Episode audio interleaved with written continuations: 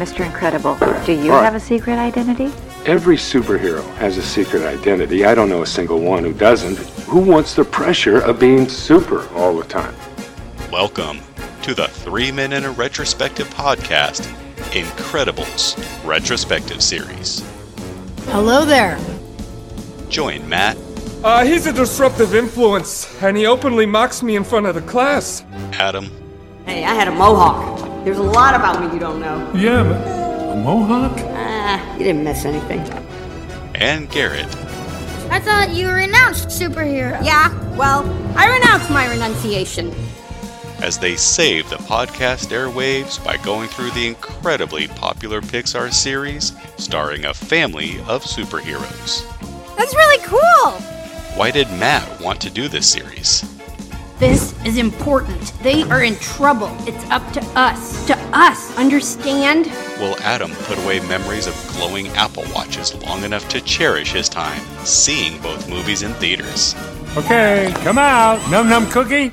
And does Garrett's reputation for hating children in film continue with this series? Thing is, he wants us to bring you too. Find out the answers to these questions and so many more, Who are you supposed to be? Well, I'm Incrediboy! What? all coming up courtesy of Percolated Media. Showtime. The Incredibles, released November 5th, 2004. Budget was $145 million, top end. Total box office of $631 million. And this was directed by Brad Bird.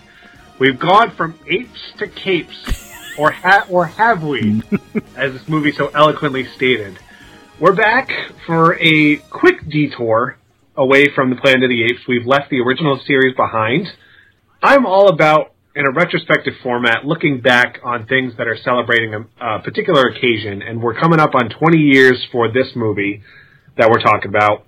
And I was looking for a, a quick diversion into something that'd be worth discussing, and I felt that The Incredibles was appropriate for its 20 year anniversary, and I got no pushback from either of you, so that's why we're here doing it. no pushback because we fought long and hard and yes we did fight over okay what are we going to put here it was quite a week where we had a two week win we had a two week window where we needed something to place in here finally i believe it was your husband who came up with why don't you guys just do the incredibles and you were like boom we're doing it and I, you know what i thought this was a given matt that you would do this because as you've already alluded as you've already alluded to you know you, you guys can give me a hard time about my completionism all you want but you know what, Matt? When it comes to fucking anniversaries, you are right there, and so I, I'm surprised you didn't think of this first. Well, I can't come up with every single idea. but yeah, this is coming up on 20 years. I still remember seeing this movie in the theater. And, you know, Adam and I are both comic book guys. Well, Garrett- I, I was at one point. I was getting to that. Okay. You were a a proponent of Superman in particular. Mhm. Uh, we've already done Batman, so we've we've done the two heavyweights. Now we're talking about a property that was an original superhero property, in animation no less, Well, for a Titan studio. You know, they're kind of the the, the Marvel comics of of animation, not just because they were bought out by Disney. I was gonna say they're all in the same window now. we got a lot to talk about, but Adam, I'm going to ask you when this was coming out. You know, you're a you're a comic book guy, did, and you know you've mentioned you were not on our Toy Story shows, unfortunately. What was your excitement level going into The Incredibles? when it originally came out, I was mid twenties. I was dating the woman that would become my wife. I was a fan of Pixar movies. Seeing it in a theater, I didn't rush to it. I was a little too old. I didn't have kids. However, it was a superhero movie. And that made me excited because Hellboy had come out the same year. Um, they're both, hey, you scoff, but they're both 20 year anniversaries this year. But th- when that first trailer dropped, and I was like, okay, well, you know what? I love Pixar movies, and oh, they're doing a superhero genre, and it looks like Pause. We'll discuss it. In the movie, and the art that it looked so Art Deco, which was such a cool look to it. The people who had talked about the director had done a movie that I know is huge and people adore that I've not yet seen. Sorry, folks. um, in the Iron Giant. So to me, it was Pixar putting out a new movie because for me, pre-Disney buyout of Pixar is some of the most amazing films, period, that have been made.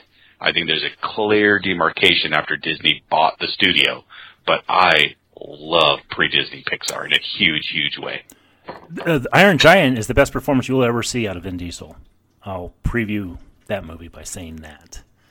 He's not wrong. What I, that's what I've heard. Mhm. I've, I've I've heard that it, that he is phenomenal He it. is. And as far as I go, you know, when this came out, I was the same. You know, me and Adam went to high school. We're the same age. This was coming out.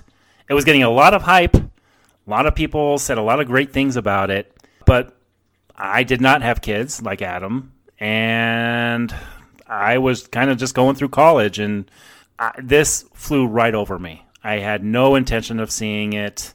People had told me it's great. I don't remember if I had rented it or if it came on TV. I don't remember how I saw it initially, but I watched it and was just, you know, I wasn't even close to being floored by it. I thought it was a lot of overhype. Now, this was back in, you know, tw- 2007, 2008, around that time. I could give two shits about the Incredibles. The sequel was coming out. I believe I saw the sequel. I don't remember, honestly, if I have or haven't. That's how memorable The Incredibles is to me. But I do know it's very well loved. It's looked at as one of the best Pixar movies that, they that they have ever done.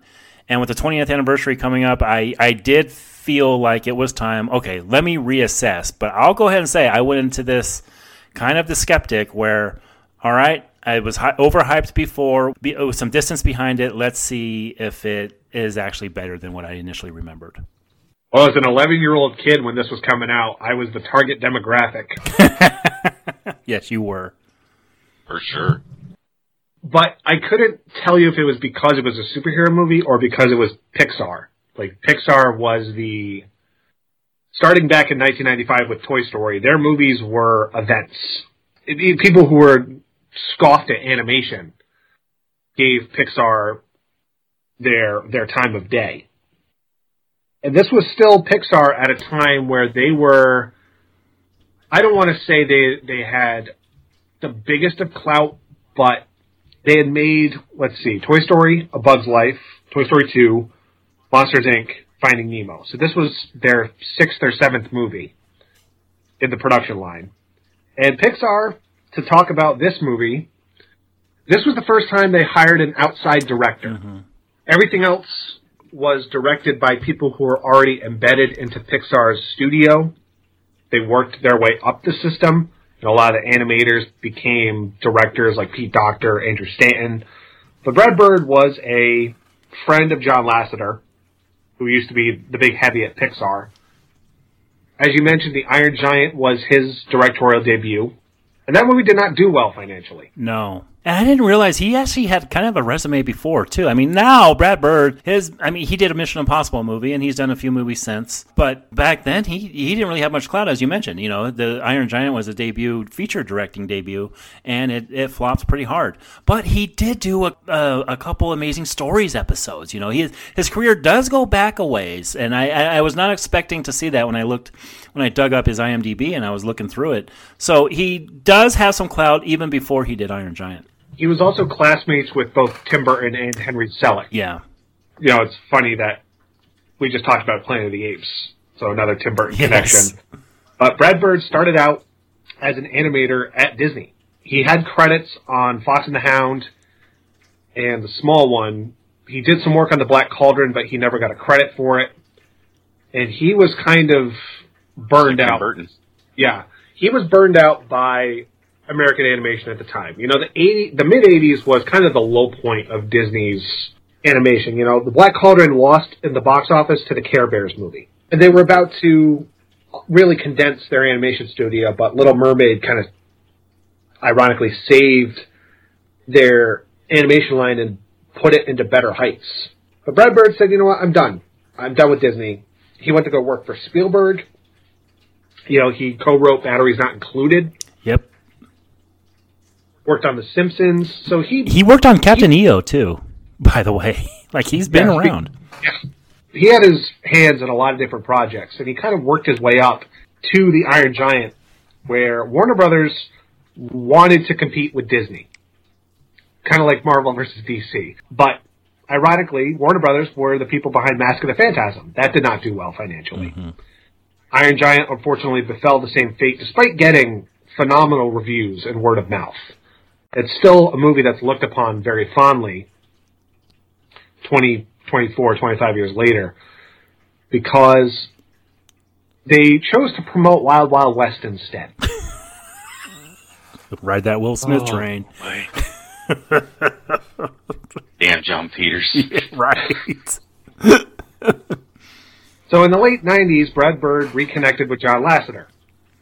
And he said, you know, if you ever want to come in and work for us, do a movie for us, you know, well, the door's open for you. So he came in and he pitched The Incredibles as a retro superhero type of movie to honor his love of 60s comics and also spy films that he grew up watching.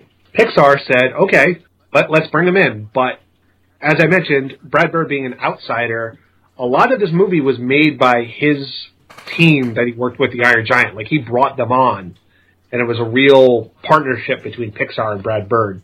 Yeah, very unusual for Pixar to do that. I, I think I saw something where he mentioned that, you know, he kind of mentioned to Pixar, look, I, I do need some help on this, but bring your cast offs pretty much. Like, bring the people that, you know, I, I want to work with people who have some ambition and not just people who are here to animate what I have here. You know, he, he, he took ideas from a lot of people. And, you know, it's funny when you talk about the development of this, and it did go through a lot of development hell. People talk really fondly of it now, people who worked on it, because it was a massive success, obviously. This was hell. Brad Bird put them through a lot of shit throughout the course of this movie, which I'm sure you're going to get into. But it was, it was a real chore to get this movie done.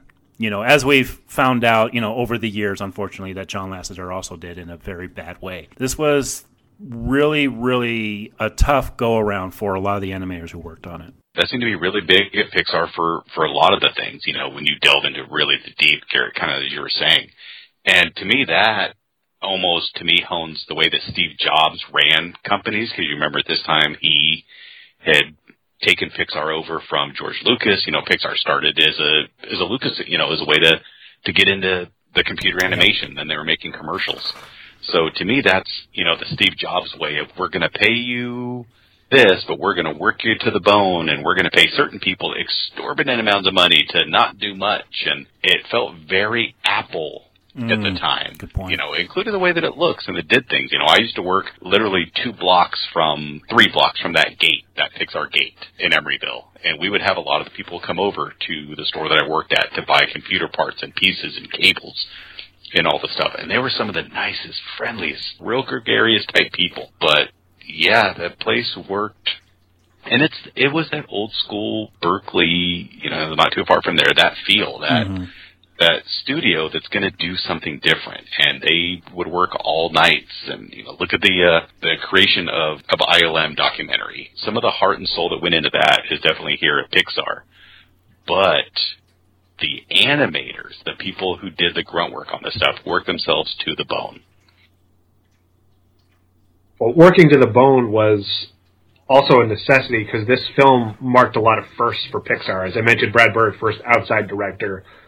But this is the first film that Pixar ever worked on where all the main characters were people. And you know what, Matt? Years ago when we did Toy Story, we talked about the fact that, you know, they could do those toys very, very well, but when it came to people, they sucked at it. You know, let's just put it out there. And that was a huge thing going into this that kind of kept me away was I don't know if Pixar can do people. It got better, as we talked about with the Toy Story films. They definitely perfected their craft, but doing a film of all people was a huge challenge for Pixar, especially with full computer animation. You know, originally when Bird was pitching this, it was going to be 2D cell animation, but with how Pixar was moving, they said, Let, let's do it in computer animation. Brad Bird's sole screenwriter on this as well. First film in which all the, the, the characters are human, as I said, but that creates a challenge because you're having to animate hair, which is notoriously difficult to animate, clothing, fabric, and it's a superhero movie, so you've got to put in action, which is also a tremendous challenge. So there was a lot of inner working parts to make this movie. And it definitely burned some people out, but he got the ultimate endorsement when Miyazaki, of all people, visited Pixar. And he saw the reels And Bird's like, "Is this just American nonsense?" And Miyazaki said, "I think it's very adventurous what you're doing." So with that endorsement, I think that gave them the confidence to keep going. And it was a it, it was a long production. This was years. Mm-hmm. And remember, Pixar at this point they were putting out a movie almost every year. Mm-hmm.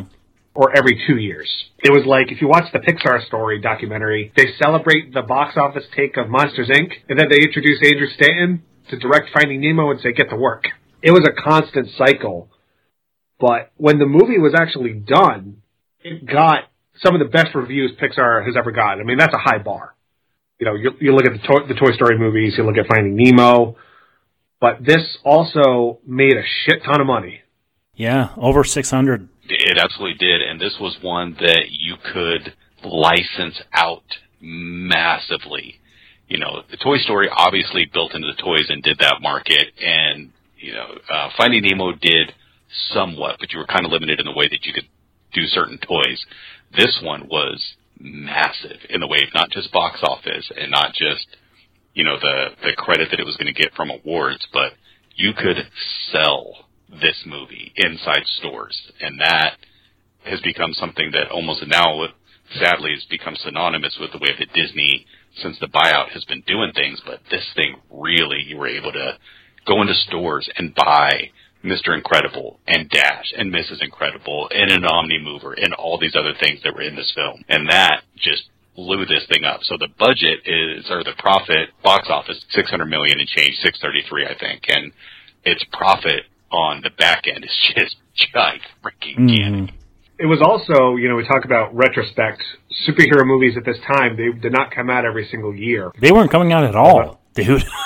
like, we, yeah, we had Daredevil and we had, you know, certain things that were coming out, but Marvel wasn't at its natural height. We wouldn't have Iron Man for another, what, four years?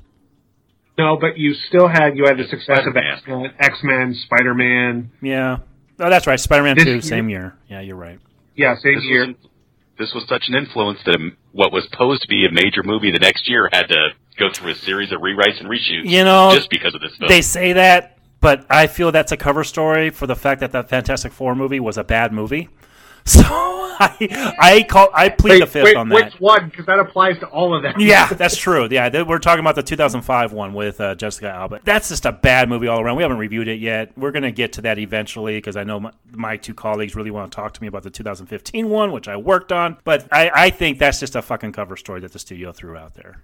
and not as bad as people think it is. We'll get Uh, there. I would. Hot take. We'll Hot get take. there. Yeah, s- says the guy who likes uh, Hellboy. Yeah, put a pin in that, sir. Yeah, as I mentioned, you know, came out, did gangbusters. Obviously, won Best Animated Feature, but this movie got a screenplay nomination at the Oscars, Yeah, big. which was that's un, that was like unprecedented at the time because I don't even think either of the Toy Story movies had done it at this point. I know the third one did. Well, I didn't. The, no, the first one got one. The first one got one for best screenplay. Toy Story? Yeah, the first Toy Story, in 1995. Yeah. Okay, so so it had been done before, Uh-huh. but you know, it, it was still kind of taboo for for that to happen because Brad Bird said said something very interesting that I think is a great summation of animation. It's a style, not a genre. Having best animated feature is kind of a derogatory exclusion where it's like, yeah, we'll recognize you, but you're not going to be in the big boy field Mhm. until you get your Beauty and the Beasts and your ups. But I think he's right. Animation should be looked at as a style of making movies, not its own genre. Because you have various genres within animation. You know, and this is a this is a superhero movie first, and an animated movie is just how they told the story. And to be honest, there's certain thi- there's certain things in this movie that at the time you really could not do as well in live action. At this point, what constitutes live action as opposed to animated? You know, I'm sorry, but look at every Spider-Man movie that Disney Sony has put out combined. Every single time that you see Spidey doing something Spider-Man-ish, guess what? That's animated. Yeah, you know, but that's completely CG. So what, what? So is the only thing that is that demarcation line having a live action actor in it? You know, look at something like Ant Man Quantumania, that pile of trash.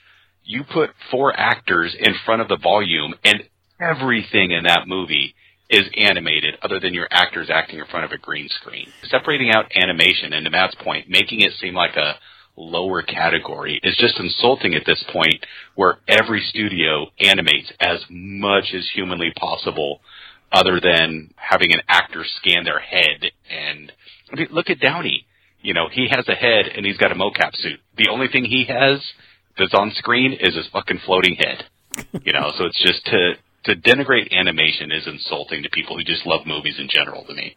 Yeah, but you know what? To go on Matt's point, that was a little bit of a deterrent from having me watch this movie. Was the fact that yeah, we had had Spider Man, we had had X Men, we did have all those, and now you're have you're having Pixar release a animated movie about super, a superhero family. Why not do that in live action? That's all I thought while I was watching this. Like I had no qualms about just ignoring a movie about a superhero family that didn't want to put live action actors in it and make it work on screen. They felt the need to animate it, and that was something I I kind of rebelled against, and was a big reason why I didn't watch it for years after it was out. And I hate to say it, but it's still a genre that is looked upon as just kid stuff.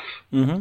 Uh, and I in think the same way that comic books are. You know, Yeah. it's I'm sorry, but you got some of the most amazing stories told in a graphic medium, but people will ignore it because it's a graphic novel, because it's in a comic book, because it's sequential art instead of printed words with no pictures. And I think animation suffers that same way. I mean, look at the first Spider-Verse film. Did that deserve Best Picture nomination? Absolutely. Was it going to win Best Animated? Yeah, of course it was.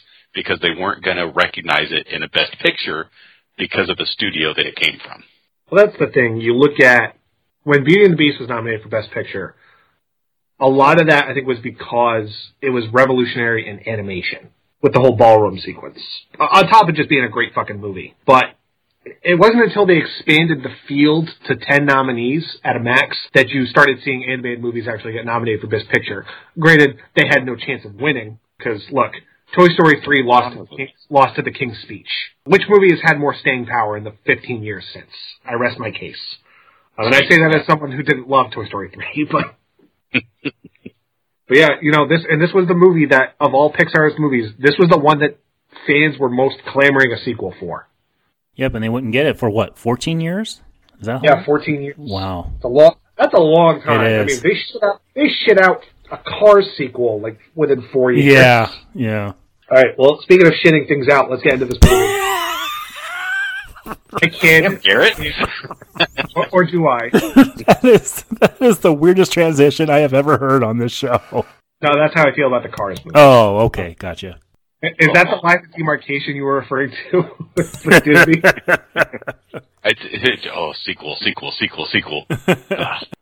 So we open our superhero movie not with a big action sequence, not with them saving the day, giving testimonials about the nature of secret identities.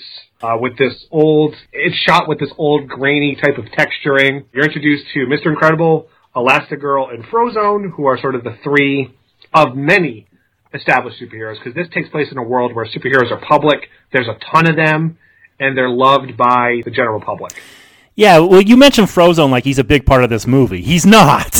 but we, we have a little introduction here, and it's something that when I look at this movie, and we talked about Fantastic Four earlier. This is Fantastic Four, right? I mean, we, we have Mr. Incredible, he be the thing, we have Elastigirl, like all of these are represented. We'll have the Human Torch later. I have no idea how Marvel didn't sue after this movie was out because it is Well- kind of derivative of those things that Marvel had already done. Well, yeah, I Oh, mean, you know who sued was DC. Yeah. They won. Yeah, definitely for Elastigirl. But I will say, when I thought about it, and I thought about the way this movie's introduced, I came to the conclusion like this is not a superhero story. This is a satire of superhero stories. And when I thought about it like that, and I took this movie for what it was in the beginning stages here, where they're talking about their identities and things, I was able to kind of relax on that and think, okay, where are they taking the satire here? Because that's exactly what we have here. Well, I think this movie does a lot of things. It is a satire. It's a tribute as well. But it's also a, this is a movie about a midlife crisis at the end of the day. Yep. And And that's his what, family and a man trying to find himself. yeah, and trying to balance the past, but also embracing the future, which, let's talk about the voice actors. You know, they got Craig T. Nelson and Holly Hunter. Not people who were, pe- they were, they're actors. Like, they're not voiceover people. And I think that's why a lot of people responded to this movie so well is that the voice acting they're giving actual performances. Like they're not just putting on voices and doing wacky voices. Like they're they're acting. Da, da, da, da, da, da, I think that's- da. I think that's one thing that Pixar has done well and I think they're one of the only studios that have done really, really well. Is they get actors, but they get vocal acting performances out of them. And I do think there's a difference between, and I don't mean to keep harping on this, but I think it's obvious, and I think as we do more of these, it'll be more so. I think Pixar does that better than Disney. I think they do that better than, than WB and Sony and anybody else who gets an actor because they want the name on the poster. And when that actor comes in, all they're doing is reading lines in the same voice that they would talk to TMZ in. But I do think that Bird and the other vocal directors get a performance out of these actors. And I think that is some of the most impressive parts because you don't always get that with non voice acting specialists. Adam is reading my exact notes that I have written down here that I was going to talk about is the fact that, yeah, it's exactly right. They don't cast based on marquee value. You know, you're not going to sell a movie based on Craig T. Nelson. You're not going to sell a movie based on Holly Hunter. You're not going to sell a movie based on Sarah Vowell. They cast for characters. They cast for performance. And, you know, when you hear these voices come out of these characters, they're not the guy, the people who are voicing them. They are these characters. And, you know, we go back, Adam, I, am sure you remember when I worked at the video store, they did a Hercules movie. Disney did a Hercules movie with Brad Pitt as the voice of Hercules. That movie bombed. The only reason they cast Brad Pitt was for his marquee value.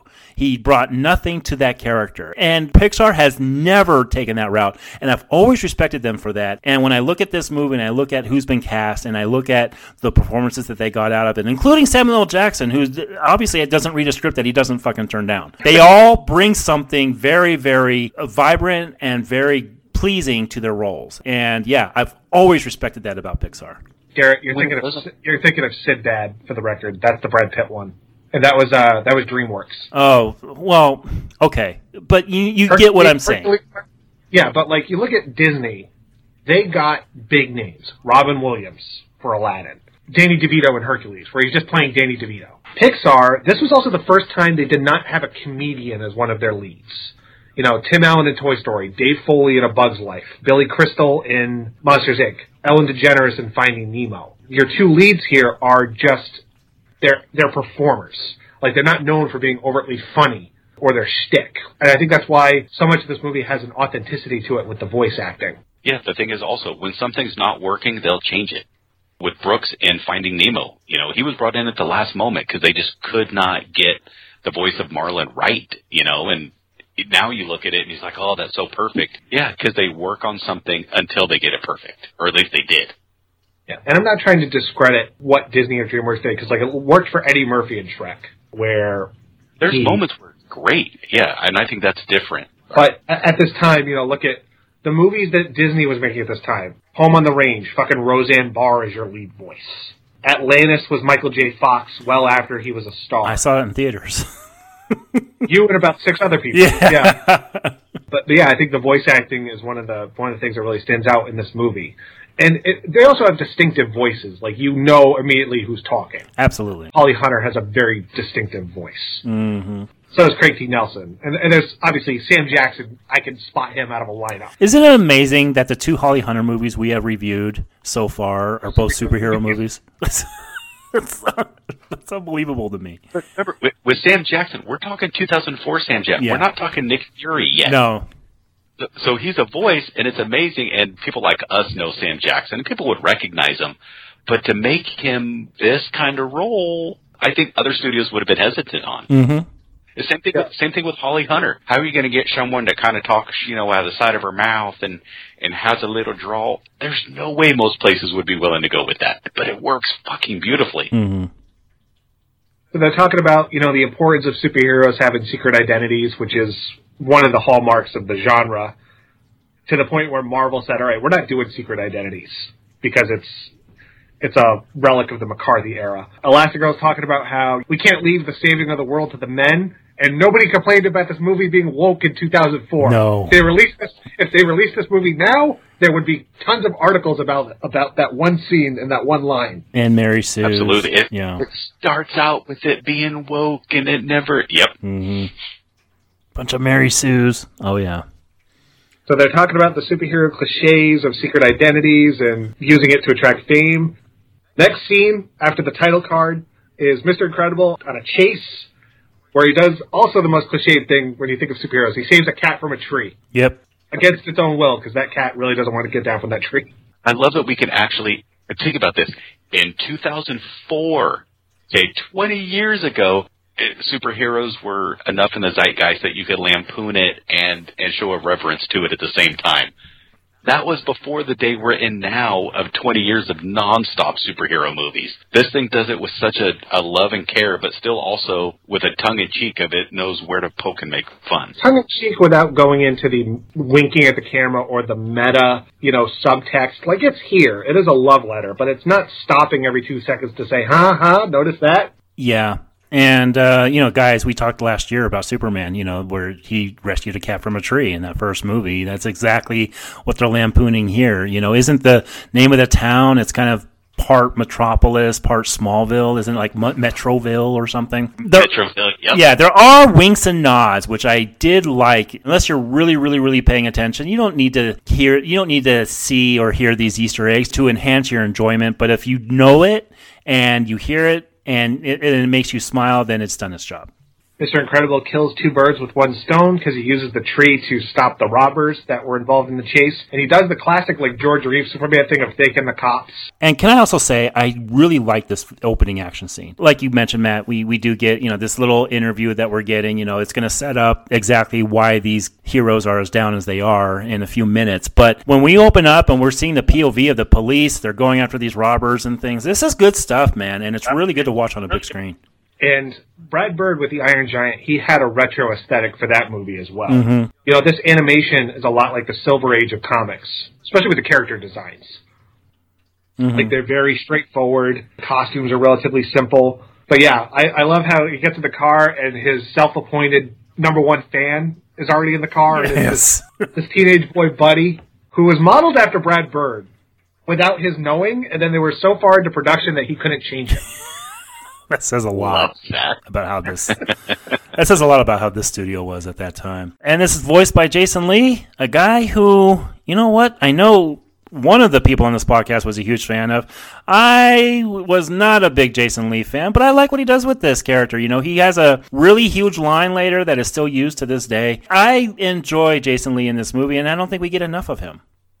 Yeah, I think he really shines just as much as the other actors do in this film. Yes, I would be the fan as the Kevin Smith fanboy that enjoys him as Bruce and as Azrael and as so many other things. So yeah, I was also excited to see Jason Lee in this. I was like, hey, cool. But it, he does come across really, really well. He delivers not just walking in into a to a booth. And supposedly he only recorded at the very end and only for like two weeks, but he brings some credibility to this role as Buddy. And both as a kid and as he grows up later, I believe him. This is such a great, like, for people who hate Robin, this is the ultimate example of why they don't like that character. You know, overzealous, over enthusiastic. He's got the bright outfit that looks like target practice. And Mr. Incredible is just done with it. He's like, look, I've signed every scrap of paper you put in front of me. And much like Robin, though, it's the whole thing of just because I don't have powers doesn't mean I can't help. What I like about this character is what they eventually do with him in that on the surface it looks like he's looking for domination. He's not looking to dominate the world. He's not looking to take over the world. What he's looking to do is to make more heroes so that he disgraces the Incredibles even more. I find that to be a really nice bit of satire on super, the superhero genre and comics. And we even have some Bond here, here as well. You know, we, we talk about the fact that this is spoofing superhero movies. It's also spoofing Bond in a very loving way. And, uh, you know, they tried getting John Barry to do the score of this, and he turned it down. But Michael Giacchino, I'm not a huge fan of his scores. I don't like maybe one or two of them. This one, it gets the job done. I think it has enough homages to Bond to kind of, you know, make us smile. But I do like the fact that they're not just spoofing superheroes, they're also spoofing spies. And I do like what Buddy's plot ends up being. Yeah, so I'll save my thoughts on Buddy once we get to the second half of the movie because I think there's a lot there. Buddy leaves him behind in a less than friendly type of way. And once again, they're going with the ultimate superhero cliche of stopping a robber who snagged a purse. Yep. We're introduced to Elastigirl where this is sort of the Batman Catwoman dynamic. Very much so. Uh, she tells him he needs to be more flexible, which is, God, I thought this was the, the Joel Schumacher era. And then we get something that the superhero movies don't really comment on, and I think this is brilliant. What happens when you save somebody who doesn't want to be saved? Yeah. Yes, and every time they try, they don't do it well. There's there's a Marvel comic series called Damage Control, where it's all about the company that has to come and clean up after you know cities get destroyed. There was a show that DC did um, with Alan Tudyk a couple years ago that was in the same. It was the insurance company and how they cover it. So there's they've tried but never done it really good, and I think this just hits it really, really just on the nose.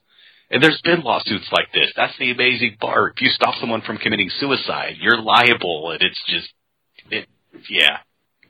Yeah, the, the Good Samaritan law doesn't really apply here, but he saves someone. Mr. Incredible saves someone from jumping off the top of Nakatomi Tower. and he's like, "Oh, you should be thanking me." And then we're introduced to. Now, look, I love puns, and this makes me laugh every time. Bomb Voyage.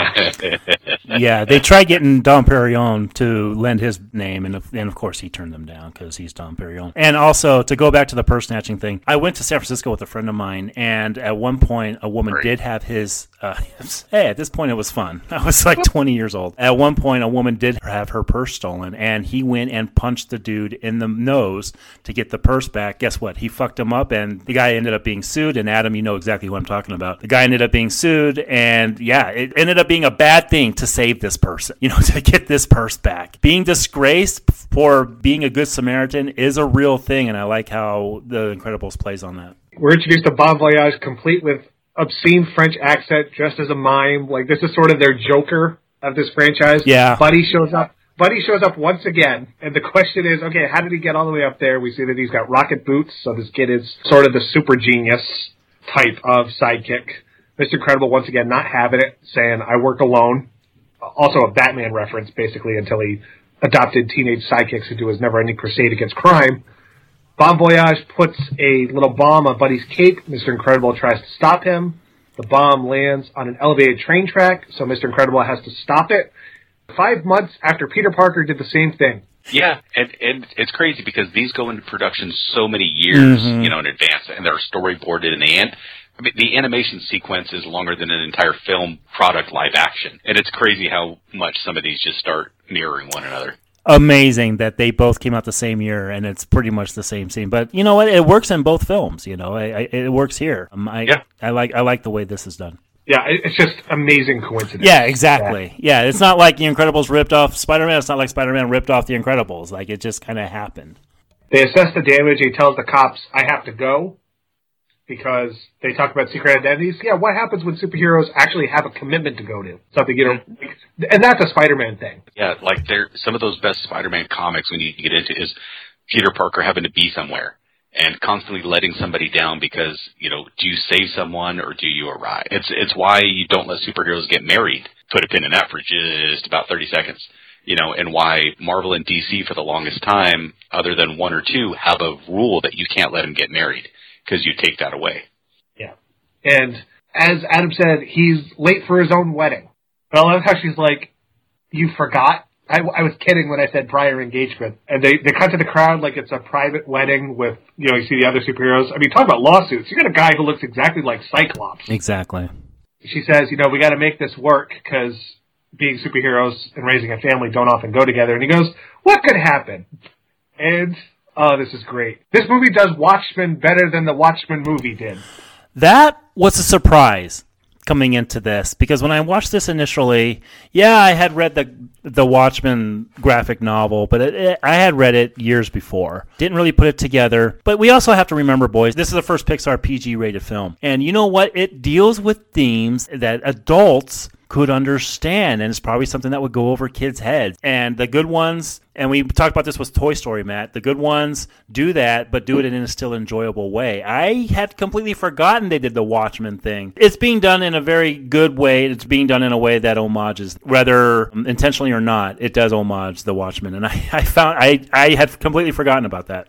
Yeah, I think it's completely intentional. I think he knows what he's doing, but makes it enough of it still feels in this universe. It doesn't feel like The Incredibles suddenly went to Alan Moore. If you know it, you're going to appreciate it. If you don't know it, it doesn't take away from it. And then in retrospect, like as we've discussed so many things later on, you go back to it and you're like, oh, I can see so much more now of what's going on. Yeah, and and if you've read the comic, you'll see the there's a frame that they use where they're animating the crowd burning the stuffed superhero pinata Yep. or figure. Like, that's directly out of the Watchmen comic. Mhm.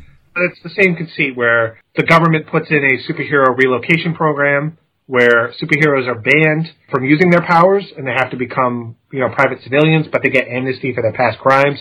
I love how they use like hand drawn animation, like for the courtroom pictures. It's great economical storytelling for this prologue. Yeah, you mentioned economical storytelling, and I've been very complimentary to this movie, but I will give it a big ding, which is the fact that I think it's too long. This movie is almost, almost clocks in at two hours, and I think to say what it has to say, I get it. You're trying to make them domesticated and then put them back out in the superhero world. I get it, but I think this. Don't you guys feel this movie's a little too long? I don't. No good movie is too long. No bad movie is too short. Well, yeah, that's the old Roger Ebert line, but I was feeling it by the end.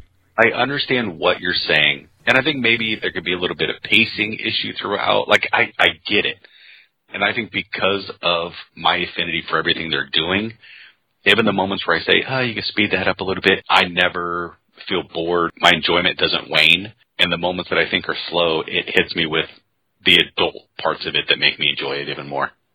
Yeah, I think it's one of these movies that I, I've gained a greater perspective on it as I've gotten older and I have my own family. I've still kept my love for comics, but I think it's one of those movies that for me has gotten better with age. And speaking of aging, we cut to 15 years later and Bob is, you know, not in a great spot. He's not saving the day. He's working as a claims adjuster, but he's exploiting as many insurance loopholes as he can, so he's still putting up the good fight. Yeah, look where it's gotten him. That's the that's the sad thing, and that's the thing about we, we talk about with superhero movies all the time. We're going to talk about it when we get to Marvel eventually. How far down do these guys and girls have to go before they have to bring themselves up? And here we have Bob, who's been disgraced. You know, they the government's taken away his power to save people. He's trying to do it, but look, he's still on the low end of the totem pole. And you know, Matt, you are very big on when it comes to people being shown the lowest of the low. How are you feeling as we see Bob here? He's at the lowest that he's gotten. I think it's it's an appropriate spot, but I also like that he's still life has worked out in the sense that he's got his family, like he's not living by himself. Or obviously this is Pixar, so he's not going to be an alcoholic or anything of that sort. But I like that he's clearly desensitized and and dissatisfied with where he is, but is still doing his best to help out the little person. Who is not his boss, voiced by Wallace Shawn, who comes in and berates him. He's like, "How is it that every single person you write a check for, you hear their sob story?" Yeah. We then cut to his wife, Helen, who is on her way to the principal's office because their son, Dash, according to the teacher, put a tack on his desk, but his video footage does not detect it because he's too quick. Dash is Johnny Storm. Like, this is the, the most um, blatant of the. Except he runs really fast instead of flying. He's Quicksilver, but he's Johnny Storm. Yep, because we're going to get Johnny Storm with the other kid. And Smallville was doing a lot of what they're doing with this character here a- around the same time, where Jonathan Kent was trying to convince Clark, look, you're, you can't play football because you're going to hurt the other kids very badly, uh, given what you have as powers. And, you know, we're not having Dash play football here, but he is a runner. And what they're trying to do is they're, they're trying to say, look, you can't do that. You cannot run because, you know, you're going to give us away. I, I do like that dynamic. I do like that they're doing these things with this boy. And all of these characters are going to be, they have humps they have to get over. And if you're going to do it for a little boy, this would be the one to do. You know, as a, as a kid, you want to beat everybody, you know, but they're trying to teach them, you know, the moral of not having to do that. And I kind of like that. And yeah, you're that precocious little kid. It's a Christmas song. I put a tack on teacher's chairs. Somebody snitched on me. Yeah. Like it's it's perfect that he knows he can't be caught, so he's got that smart ass little grin, and mom knows. It's it's it's yeah, I love it. Yeah, it's that kid of ultra competitive, but you know, you also have to be an upstanding citizen and be fair. Mm-hmm. And it's also the Spider-Man thing where he talks about, yeah, I'd love to play football, but I can't. Mm-hmm. I got my powers. We're also introduced to, to Violet, who is the oldest daughter, who is the much like Peter Parker, the, the nerdy outcast. Yeah. yeah, and from what I read, like the hardest part of their animation was to get this hair right. They could not get this long hair right. And uh, this is a character who literally has to come out of her shell. She is somebody who does force fields, and she literally has to break out of those in order to become who she is. In the beginning, she's wearing dark clothes, she's moping, and by the end, she's wearing bright pink, and she is an uplifting character. And the journey journeys all this family has to go through are very well done. You know, this is something I did not notice when I watched it initially. Um, I was looking at it as something that was completely complimented as being just the perfect superhero film slash satire. And when I watch it now, I notice that these characters all have very well drawn out arcs. Yeah, the one with Violet is perhaps my favorite. Just the fact that you know she literally has to come out of her shell, and she does by the end, and and uh, this is her introduction. It's also brilliant. Every teenager wants to be invisible at some point. Of course, again, right off of Fantastic Four. Oh yeah, well, all the power sets are here. Mhm. They're just interspersed, and because the Fantastic Four in comics, they were the nuclear family. They were the first family of Marvel Comics, so it makes sense to do that here at a time where the Fantastic Four did not have a good movie in 1994, and they still have not 20 years later. So this is the best Fantastic Four movie that has yet to be made. As someone who has a teenage daughter, it. I mean, it's obviously you saw this 20 years ago, and I was like, oh yeah, that's perfect. Those are those golf high school teenagers. Yeah, this is my house. it's amazing how, as I get older, and I watch this, and when we go to Disneyland, because Disney can't stop mucking around and ruining California Adventure, so it's now Pixar here for that entire area, and Incredibles is everywhere at California Adventure, and we lead into my to my oldest child and just poke the bear, just like shut up, it's not funny, uh, it's not dad, bruh, come on, it's just so on the nose how perfect this is. Do you wear your suit like Mr. Incredible does? I guess not. Um, No, but I do bring the mask. Nice. Does it still fit, or is it like Mr. Incredible where you gotta, you gotta sneeze it? Oh, that's that's my spare tire that he's got going on. There. I love the next thing is him in traffic in this tiny little compact car. Yeah. Yeah, the animation here. Let's talk about that. You know, they they did a different pattern with this animation that they've normally done with Pixar. This is different where their close-ups are usually close-ups of their clothes so they don't have to really outline their clothes as much as they normally do. And I like the fact that these characters are really either really disproportionate or they're so skinny that Mr. Incredible is so big yet he has the skinniest waist. And I like that though that they're saying something with the dichotomy of way they animate this film. Yeah, well, they they draw the women in this movie like Marvel comic, like DC Comics has drawn Catwoman and Poison Ivy, where they're Mhm. they're so razor thin that if you turn them sideways, they'd be transparent. Mm-hmm. Gets home, trips on a skateboard, as we have all done at some point in our lives. If you have kids, trip over some shit, and he dents his car, picks it up in frustration, but there's a kid right there to witness it. The kid pops the bubble, and it's just awkward silence as he goes back in the house. Next scene is the, you know, the, the we're really seeing the family dynamics where there's also the baby Jack Jack who does not have any visible displays of power, at least yet. We see that Mr. Incredible is kind of disillusioned with his, you know, paternal involvement because the mom has to do all the disciplining to the point where when Dash it's revealed he went to the principal's office, he turns the conversation into how fast were you going? Which anyone who's married knows these kind of conversations. I can't wait. oh my god, so much so. it's a father being proud. You know what's going on here? yeah, you're proud, but it's also like not the circumstances are not great. Turns into a big shouting match between the kids where they they start showing off their powers. Bob has to go in the other room. He sees one of his superhero old compadres is missing, which is a through line throughout most of this movie that superheroes have been disappearing. Right back to the Watchmen. Yeah, in in their in their private lives as well. He quote unquote intervenes, but they're interrupted by Frozone showing up with. Uh, they they found a freeze pun that Batman and Robin did not use with Ice of You to drop in. AKA Silver Surfer. He's Iceman from the X-Men. Uh, But yeah, Silver Surfer, I can see that too. But the way that he comes in and out is so much like Iceman from the animated series more than the movies. Yeah, especially with how he rides on the the wave, Yep. the ice wave. Yep. That's straight out X Men. But any guy relates to this when you go out with your buddy for quote unquote beers.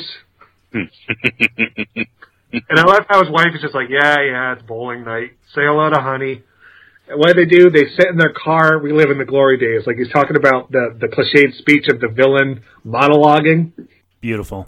This writing is razor sharp, and you know it's it's very it's another thing very unusual with Pixar. Matt, you mentioned that Brad Bird's the only credited writer. I'm sure, as I've mentioned a thousand times, there are once overs done on the script, especially at Pixar, especially with John Lasseter at the helm. This thing went through a lot of hands, but the writing from Brad Bird here, and you could tell this was a passion project of his. You know, this is something he'd been working on since the 90s, and it has evolved. And I like the fact that the project has evolved to this is exactly what Samuel L. Jackson's commenting on is everything that had gone on from the 90s until 2004 in the superhero genre is everything he's outlining here. Yeah, they're talking about the glory days where Yeah. it was the the old school superheroes of it was formulaic. It was the villains always had the monologue and the heroes saved the day.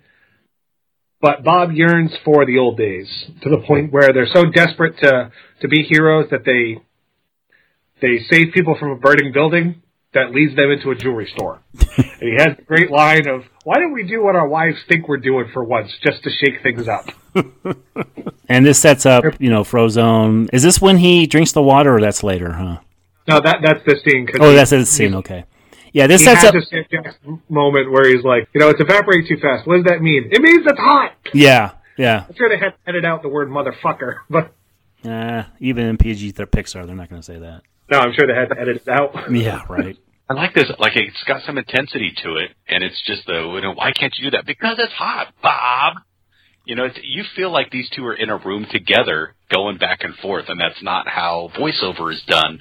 But man, it feels like it is. Nice little homage to uh, a movie that I know Matt hates that we'll talk about eventually, but to Die Hard 3 when the cop's sitting, sitting here, he's trying to interrogate him. He's like, put it down. And he's like, I'm trying to get a drink of water. Like it's taken right from a scene in Die Hard 3 when he's, uh, when the cop has a gun pointed at him and he's at a payphone. Just a wonderful little homage there. Speaking of speaking of Sam Jackson, Yeah, that, exactly. so he manages to convince the cop to let him have a drink of water, and he uses that to freeze them to make their escape. And we As see the cop that tries to shoot the black man. Yeah, the cop tries to shoot the black man, even though he's got his hands up.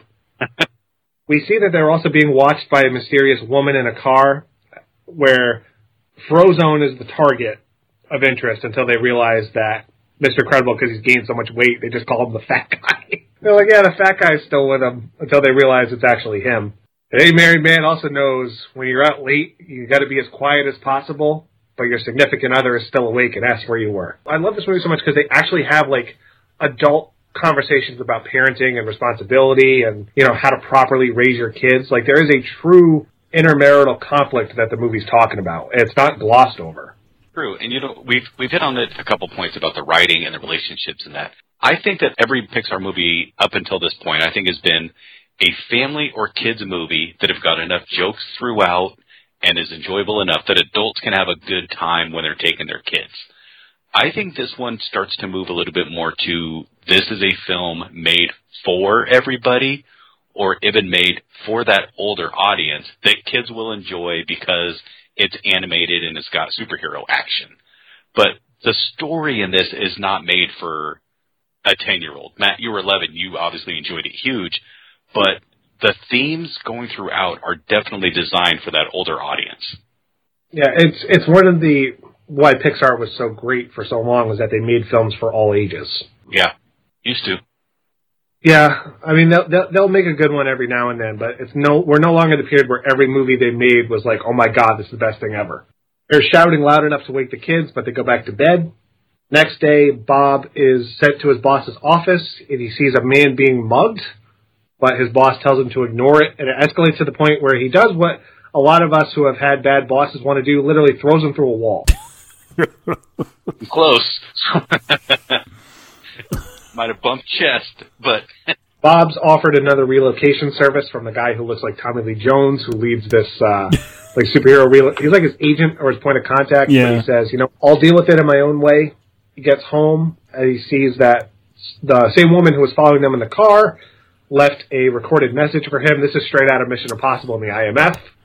Complete with iPad. Yeah, and the self destruct button. Yeah, iPads before they were even a thing. This was fun stuff. Again, we're not just sending up superheroes here. We're sending up spies. We have some Bond, and here we have Mission Impossible. This is the most blatant homage, I think. This woman Mirage, which is I don't know how James Bond never used that name for a Bond girl because that's such a great name. It is. And she tells him that she has a mission to take down this droid that's been running rampant on the island without destroying it. And if he does, he'll be financially compensated. So Bob, you know, desperate to relive the glory days, does this at the drop of a hat, basically. I think this movie does a good job of taking the disgrace that Bob is feeling and really having us feel that, yes, this has been itching to come out for 15 years. And here's this, you know, for an animated character, very sexy woman coming up and giving him a mission. And of course he's going to take it. We haven't talked about it yet, but there's, you know, there's a, a lot of scenes in True Lies that really, as good as that movie is at times, there are times when that movie can be really cut down because we go into infidelity things and things that you know have really no business being in that story until the, the real action hits. Here we are going into that whole thing of infidelity as well. You know, later on, Mrs. Incredible is going to find a strand of Mirage's hair. We're, we're going to play with that a little bit, but it doesn't go too far in. Not as much as I remembered. I think when I watched it the first time, I think I remember this playing a bigger part in the story than it actually does. But it's all it does is really, you know, it's a springboard to what Mrs. Incredible eventually ends up having to do in her mind. Yeah, she does catch him later on in in a very uncompromising spot, you know, that looks bad. But for the most part, they play this card pretty well with a very sexy character. Yeah, and his wife would be ignorant to not assume infidelity based on his cover story, losing weight. Yeah, I'm I'm going on a business trip, and it turns out that the business, you know, he, he's been he hasn't been an employee for what like two weeks or something. Yeah. When your better half starts changing themselves, and you don't know, uh, you know, they're not they're doing it, but it's not with you. It, things start to change, and you know the stories don't add up. You know, so on her end it makes sense. On his end, he's getting a chance to do things again you know that he's always wanted to do because he wants to he wants to feel like a man again. He's got his family, he's got his kids, he's got a job that he doesn't like. Now he doesn't have a job. He he wants to be who he was. He wants to be who he was when she fell in love with him and they got married. So there's there's a lot. Sorry, I may be projecting a little bit. I was going to say, is this a therapy session? oh, it's it's amazing how much you know. Now that I'm in my 40s, I'm like, damn. Like, yep, check, check, check. Like it hits so many boxes. It's amazing just how years later, decades later, it still holds up. He tells his wife he's going on a conference for work after they're blow drying all the books that got wet because the smoke alarms went off with the the self destruct button. so he goes to the island. He's dropped down. Suit doesn't quite fit like it used to, and he fights the Omnidroid, which is a giant, basically a giant droideka from Phantom Menace. Yeah. yes, it's what I always thought. Where it's a self-learning robot, as he's told, so he's got to beat it quickly. But eventually, they wind up, you know, in a nifty fight sequence. You know, this is one of the things where animation, at the time, a lot of superhero fights were CG enhanced, borderline rubbery, like the the Raimi Spider-Man films, when it's not actually like Blade fist 2. fighting. Yeah. And then you had crap like Blade 2 where it's shitty wire work and pro wrestling. I mean, he gives a fucking vampire a suplex for God's sake. But he throws his back out because he's been out of the game for a little while, but the, the robot puts it back in place when he's stretching him and he goes inside and the robot beats itself to death. Oh, I could use a robot to stretch me out and just pop my back that way. Oh, Talk about getting obvious old. weight adjustment. So he successfully does the mission, and he's being watched by Mirage and her quote-unquote boss, who invites him to dinner in the Blofeld volcano lair from You Only Live Twice. Exactly. She says, my employer is not going to be joining us tonight. Hopes you understand. We get the montage as he comes back. You know, he buys new cars with the money, spends more time with his kids. He's losing weight. He's got his own Rocky montage where he's working in the pulling trains and because that's the question like how do superheroes work out because they can't do conventional weightlifting you would think so he's like lifting trains and running with them on his back he's bench pressing a, a bus Yeah, bench pressing a bus. That was the one that caught me. Boy, Matt, second retrospective in a row that we have a montage here. What are you trying to say here? well no superhero movie would be complete without a montage That's true. And he's not saving people. That's the thing. He's he's saving himself and his family. But his suit has a tear in it, and he has to go get a new one. He drives up to the this this mansion, and this little short-haired woman named Edna doesn't recognize him at first because she goes, "Oh my God, you've gotten fat." But goes inside, and this is Brad Bird's other contribution to the movie because he provides the voice work here. Yeah, he asked somebody who told him, "You know what? You don't need me. I you you do the voice just fine." I think Lily Tomlin, I think, is who I read was going to. Lily Tomlin. Yeah. And yeah, this this character, I, I adore this character. I do remember little things about the advertisements of this. You know, when it, when it was being released, it was kind of shoved down our throats. You know, Disney, uh, Pixar at that time, and still to this day, actually, they you know they're they're everywhere you go, pretty much. And uh, this was a big part of that advertising. This character, this the director, nonetheless, was a big part of it. But you know what? I love this character. That's the thing. This is something I should rebel against. You know, why why why are we trying to sell a movie based on this character? But the more I see Edna, the more I like her. I could have used more of her actually. I don't want this movie to be any longer, obviously, as I've mentioned, but more of this character would have been nice to kind of help the movie flow a little bit.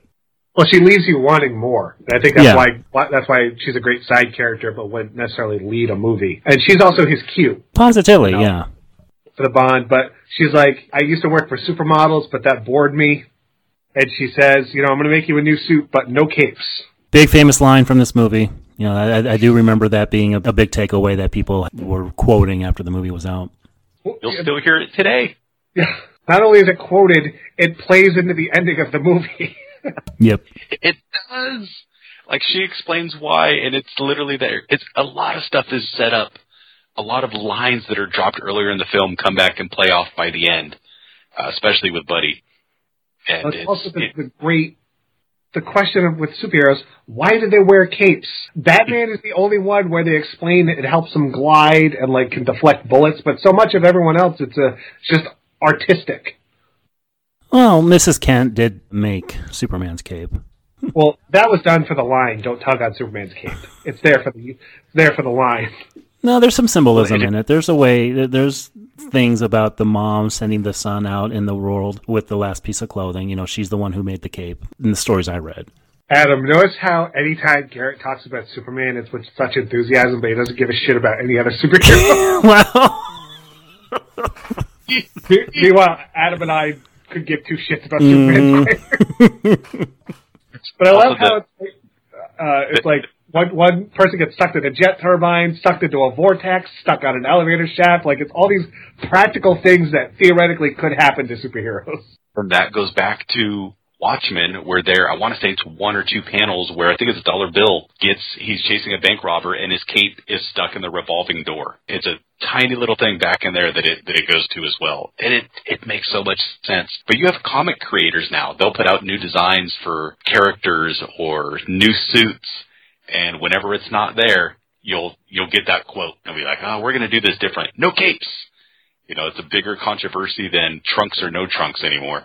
Yeah, and she says, "All right, I'll make you a new suit, but I'll also fix the hobo suit, as she calls it, for sentimental reasons." I like that she also knows the family. Yeah. You know, that this expands it because she's she's been involved and this is somebody who also is out of that world now but is living a different way. It's just subtle little differences that really populate this world beautifully. And she has the same thing Bob does. I want to go back to the old days where I was working for superheroes, not supermodels. Yep. Yep. Bob goes back to the island with his new getup, which is the the red suit. Basically, the you know these are the Fantastic Four jumpsuits, Mhm. except they're red instead of blue. Bob comes back though and gets his ass kicked by the new Omnidroid, and we're reintroduced to Buddy, now all grown up. Calls himself Syndrome, Yeah. and he's the ultimate rejected, the ultimate example of why you don't reject crazy people.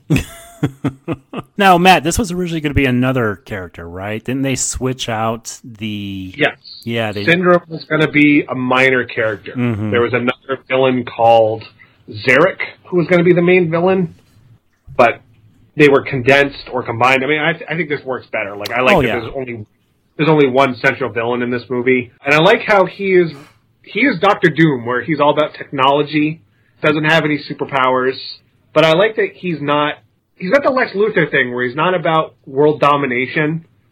Well, most Lex Luthors, thank thank God this one does not want anything to do with real estate, but he's the attention grabbing when it becomes dangerous, and he's the like the the man child who wants recognition and respect that they feel like they deserve, not because they've earned it. And it's the great thing of okay, how do, why do we have supervillains that don't pose a direct threat to the heroes from a physical standpoint? Because of this, because of the you know how he adds to the idea of damage that superheroes cause. I still think this is the best Pixar villain that they've ever done. I Haven't seen enough to make that determination. I'm hard pressed to think of a to think of a better one because yeah, I think it's so well written. His raison d'être makes sense, and the way he's going to go about it absolutely makes sense. It's a twist that you don't see coming, and then it's amazing because you don't get this a lot in these kind of films. But Buddy's it, his his plan is socialism. It's communism. you know, Buddy's a socialist. He wants everybody to be the same. You So know, he's the Mandarin. So he's the Mandarin. Exactly. We talked about woke with our last series. I guess this would be the anti-woke if you want to be an idiot about it. But there's just there's something really smart about that. You brought up about Buddy being Robin earlier in his you know reflection. He's not just a reflection of Robin. He's Dick Grayson in the way that he's just that gee golly willikers and he wants to follow around his hero. He's Tim Drake that he's an absolute genius when it comes to technology. And he's Red Hood and that he's going to absolutely kill to get what he wants. Like he's an amalgam of all the Robins at that point, and I think that's overlooked and really smart. Yeah, and like I said, he's got the Doctor Doom thing of technology. He's got the brain of Lex Luthor. All tied up in a Bond villain of his own base and Yeah. and monorail system and everything else. That's a great job at Disney with the monorail system on the island. But I also love that the, you know, because you mentioned it's a twist. I actually don't think it's a twist. It's a reveal. And I think there's a difference. Yeah, yeah, yeah. a, yeah. You're a twist, and Di- Pixar made a, and Disney for that matter, there was a period where they did nothing but twist villains that didn't work. Frozen, Zootopia, Moana, Wreck It Ralph, uh, not Wreck It, yeah, Wreck It Ralph kind of does it. Big Hero 6, where it's like, they re- the, the twist is, oh, this person you never suspected was the villain. This is just a reveal. It's a reveal. Yeah, yeah. Is Wreck It Ralph Pixar? No, it's Disney, Okay. but I know a lot of it's the Disney, do, it's Disney doing Pixar. Because like Coco has a twist villain too. And Up has a twist villain. I mean, the movies before this, Prospector, that's a twist. Waternoose is a twist. This is a this is a reveal. I think it's a little bit it's it's a little bit different, but I still think it's as effective as they've ever done. And he says he he, he got caught monologuing like the supervillains they were talking about previously, but he catches himself. Great, great line. I love that line. Because all villains in these films do it. Hell, they still do it to this day in these fucking movies. I, I this was amazing. And it's so good that you would think it's an improvisation. Yeah. Yeah, it's delivered very well. But he, he knocks Bob into the water and he survives in this little cavern by hiding in the bones of a dead superhero. Oh, Which, that's- yeah, I also love that this movie, death is a reality.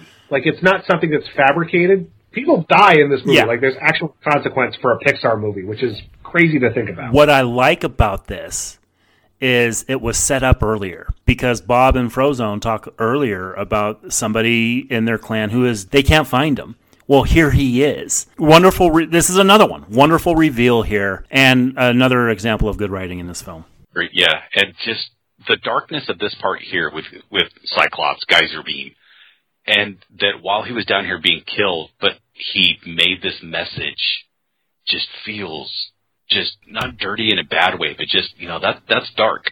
That's the kind of thing that's going to go over your head as a five, six, seven year old, but is sharp when you can realize it later. Again, PG rated. You know, this is this is pretty pretty big for a Pixar film to do. Speaking of sharp eyed, we cut to Helen, who observes that Bob's framed costume has a stitch in it.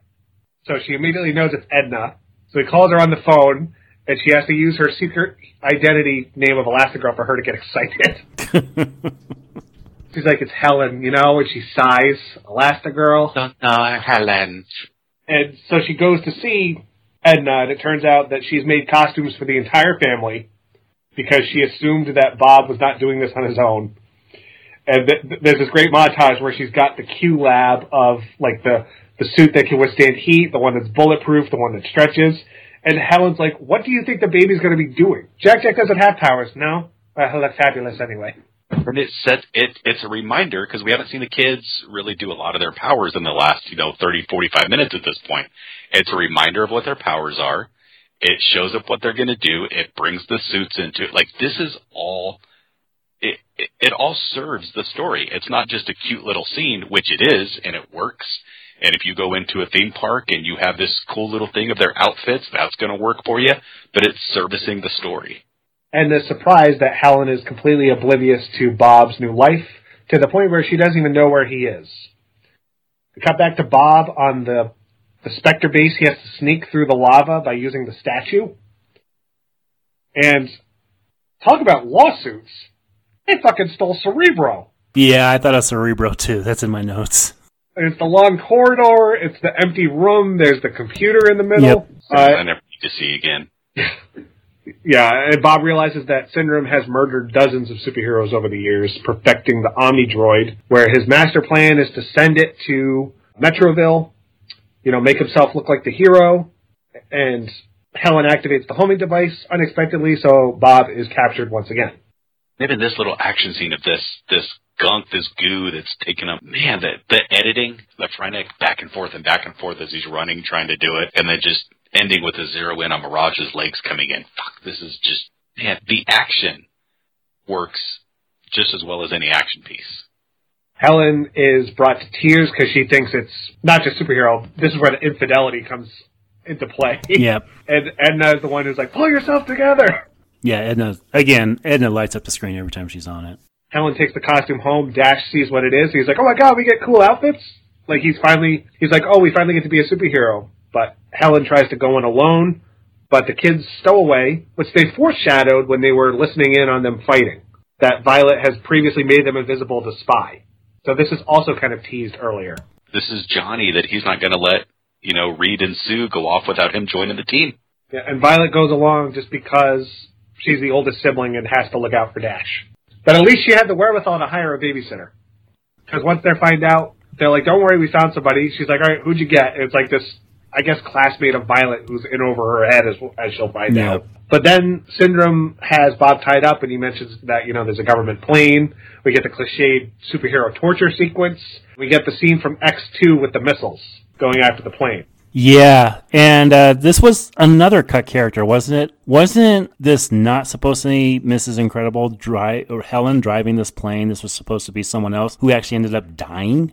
Yeah, it was supposed to be the guy that she called to get the plane. Yeah. Yeah, which would have been again uh, way dark, but it would have been something that the characters in the film realized could happen to them too. So Brad Bird really wanted it. He really wanted. He fought to keep it in. Disney or Pixar was not budging on it. I do think that something is lost without that character. But again, I don't want this movie to be any longer. I, I Yeah, think I think the plane scene works so good. this is the. Oh, it looks amazing. edge- yeah, no, but I'm talking about the edge this movie has. Like she openly says, "There's kids aboard," and Syndrome does not care. No, and that's what Mirage and the verbiage that they use in here is all proper. It's all exactly what they use from a military and from an aeronautical standpoint. So I love that, and just the intensity of her. You know, we're bunny spiked, Roger Niner Niner. It's just that level is just spiking. It the adrenaline is going, and you don't really. And Violet can't do it. You know, it's that that teenager, that angst of, oh my god, I have this ability, but I can't do it when I need to do it. Yeah, which is also a reference to the Fantastic Four because Sue is like objectively the most powerful of all of them, hmm even though her power is primarily defensive. But also the the animation on Bob when he realizes that his wife and kids are presumed dead because you hear the missile hit and the static cuts, and he grabs Mirage and is about to pull a Bane and break her in half, but he Yeah, can't. he's- You know, that he loses it. Yeah, and even in that moment, he can't bring himself to do it. I mean, look, Edna is as silly a voice as what Tom Hardy did. but it's even that that moment of you you see the dot on the little radar go off. So obviously you don't think they're going to die, but within the context of that scene, they lead you to believe pretty effectively. Mm-hmm. But they they parachute down, and Dash has the "We survived, but we're dead" line. Hey, Dad. Even the kids, they get a good performance out of. and, and I don't think these kids were trained actors really. You know, it's not like they got uh I don't know who was a popular like Daniel Radcliffe. I don't know who else, who else would have been big around this time. Home Alone. Uh, Macaulay Macaulay Culkin was like in his thirties. Yeah. Yeah, yeah, true. Dash has Malfoy's slick back hair. Might have been Tom Felton. I don't know. And, and this is when you see that there's still some work to be done in in the human animation because when they're wet, yeah, th- th- this is a scene where just it doesn't look good, and I'm glad that it gets past it quick because that wet hair is the only real low point for the animation for me. And it's also got that their skin has that plastic type of look because it's translucent with the water. Yeah. But they get out of it because she stretches herself into a speedboat to get away with Dash's feet are the engine. They get to a cave and we get my favorite scene in the movie where she says, these people will kill you. Like this is not a Saturday morning cartoon. So I like that they're they're openly acknowledging that there is a danger component to this movie because it's so rare that they do that with kids superheroes. The kids, that's the thing. It's you know, Fantastic Four. They're all adults. You know, some of the comics, Johnny is you know a teenager, and Sue Reed. I don't even want to talk about that age difference because it's fucking Oh, creepy. It's always been You know, creepy. It's always Mhm. creepy. You know, but but Johnny's always been still somewhere between like 18 and 24. You know, just a young smartass. These are kids, kids.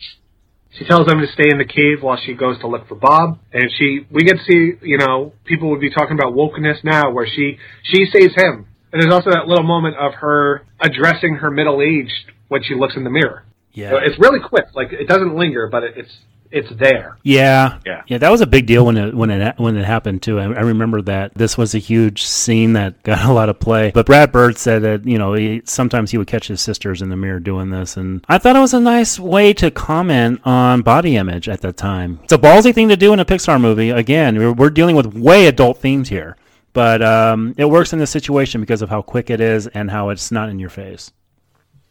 It's funny though when you think about it because you know with Bob, that's kind of the central part of the story is he feels out of shape Mhm. and he's- he's not who he used to be. But you do it to a woman, and oh my god, you know, especially with Mirage on the other side Yeah. and who she, you know, what she looks like. She manages to rescue Bob. Well, Mirage technically is the one to disarm the device. Bob goes in for a kiss as a thank you, and Helen witnesses it. So we got some artificial tension here that kind of reaffirms Helen's thoughts of infidelity, but they they resolve that pretty quick. Like this doesn't linger for the last thirty minutes of the movie, thankfully. Exactly. Bitch out. And then as they're escaping, we see Dash and Violet, you know, manage to break their way in. Family gets together. We get a cool action sequence where they're having to run away from the guys on the little flying saucers. You get the tra- uh, at the time revolutionary animation of Dash running on water for a considerable length of time. Like it, I'm sure that sequence took months to animate in and in and by itself. I want to point out the the sound design, which has been kind of you know ignored, but in this sequence specifically, I think the sound is is fantastic. Like that pitter patter of him on the water and just trying to figure out the right way that it's going to sound. At the same time that the explosions, the whoosh of Violet with her with her force field and everything else, they really some good foley work. And this is where you finally see Violet actually use the force field to its fullest potential. Yep, they've been teasing this the entire movie. I think it works here when it actually finally happens. You know, this is something that they've been building towards, and that's one thing I do like about what Brad, Brad Bird does with this script is he sets things up and he pays them off. This is a nice payoff because originally her force field didn't work, and she felt bad about that, and here she finally gets it to work, and it's a feeling of accomplishment for her.